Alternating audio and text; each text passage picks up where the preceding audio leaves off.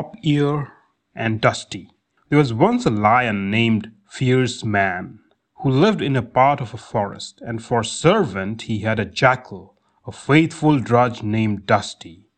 Now one day the lion fought with an elephant and took such cruel wounds on his body that he could not stir a foot. And since the master could not stir, Dusty grew feeble, for his throat was pinched by hunger. Then he said to the lion, O king, I am tortured with hunger until I cannot drag one foot after another. So how can I serve you? My good Dusty, said the lion, hunt out some animal that I can kill even in my present state. So the jackal went hunting and dragging himself to nearby village. He saw beside a tank a donkey named Flop Ear, who was choking over the thin and prickly grass and he drew near and said, Uncle, my respects to you. It is long since we met. How have you grown so feeble? And Flop Ear answered, What am I to do, nephew? The laundryman is merciless and tortures me with dreadful burdens, and he never gives me a handful of fodder. I eat nothing but this prickly grass flavored with dust, and I do not thrive. Well, uncle, said Jackal, I know a lovely spot by a river, all covered with emerald grass. Come there and live with me. I promise you the pleasure of witty conversation.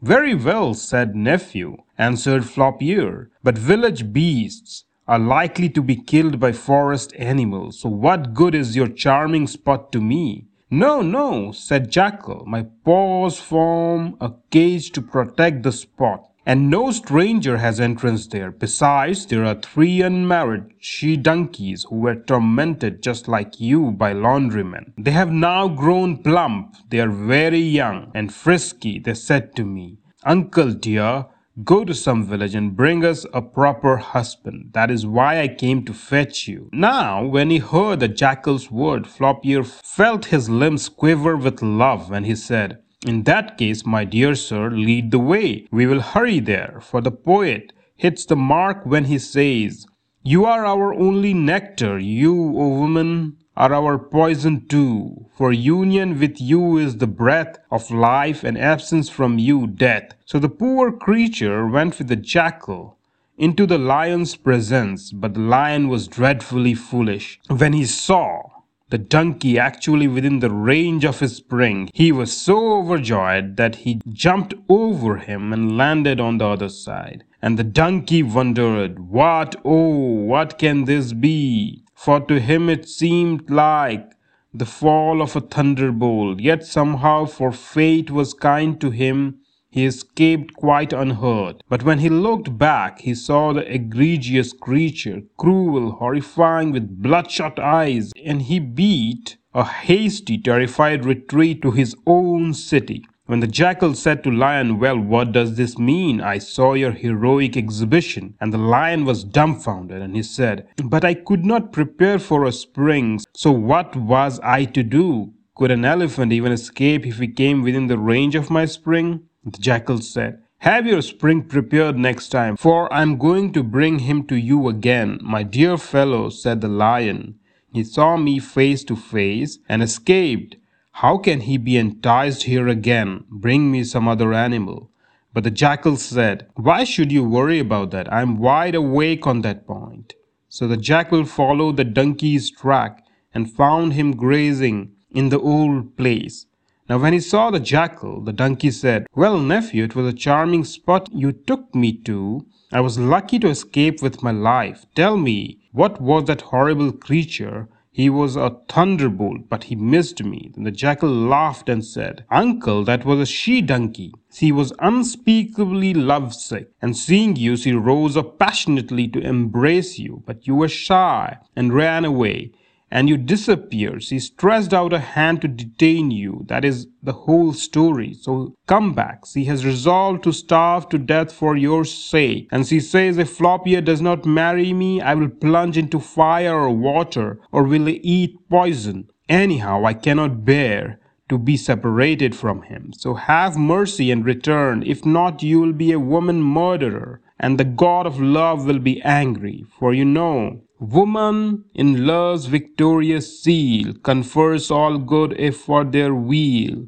in heaven or for salvation. Dull men hold her in detestation. Love strikes them for their sins forlorn, and, and some turn naked monks, some shorn, some have red garments, others wear skull necklaces or frowsy hair. So the donkey, persuaded by this reasoning, started off with him once more. Indeed, the proverb is right. Men knowing better oft commit a shabby deed, so strong is fate. But where are they who relish it when once it is irrevocate? Thereupon the donkey, deceived by hundred arguments of the rascal, came again into the presence and was straightway killed by lion who had prepared his spring beforehand. And then the lion set the jackal on ground and, and went himself to the river to bath. Whereupon the greedy jackal ate the donkey's ears and heart. Now when the lion returned after bathing and repeating the proper prayers, he found the donkey minus ears and heart.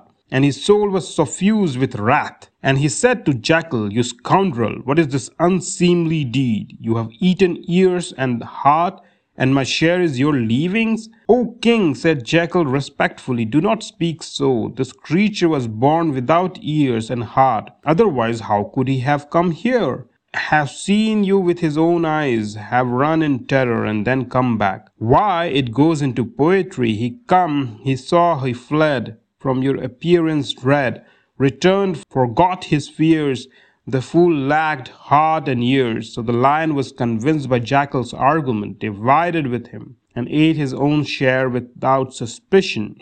And that is why I say that I shall not be like the donkey flop ear. You see, you foolish fellow, you played a trick but spoiled it by telling the truth, just like Fight Worm. The saying is correct. The heedless trickster who forgets his own advantage and who lets the truth slip out like Fight Worm, he is sure to lose his victory. How is that? asked the crocodile, and the monkey told the story of Potter Militant.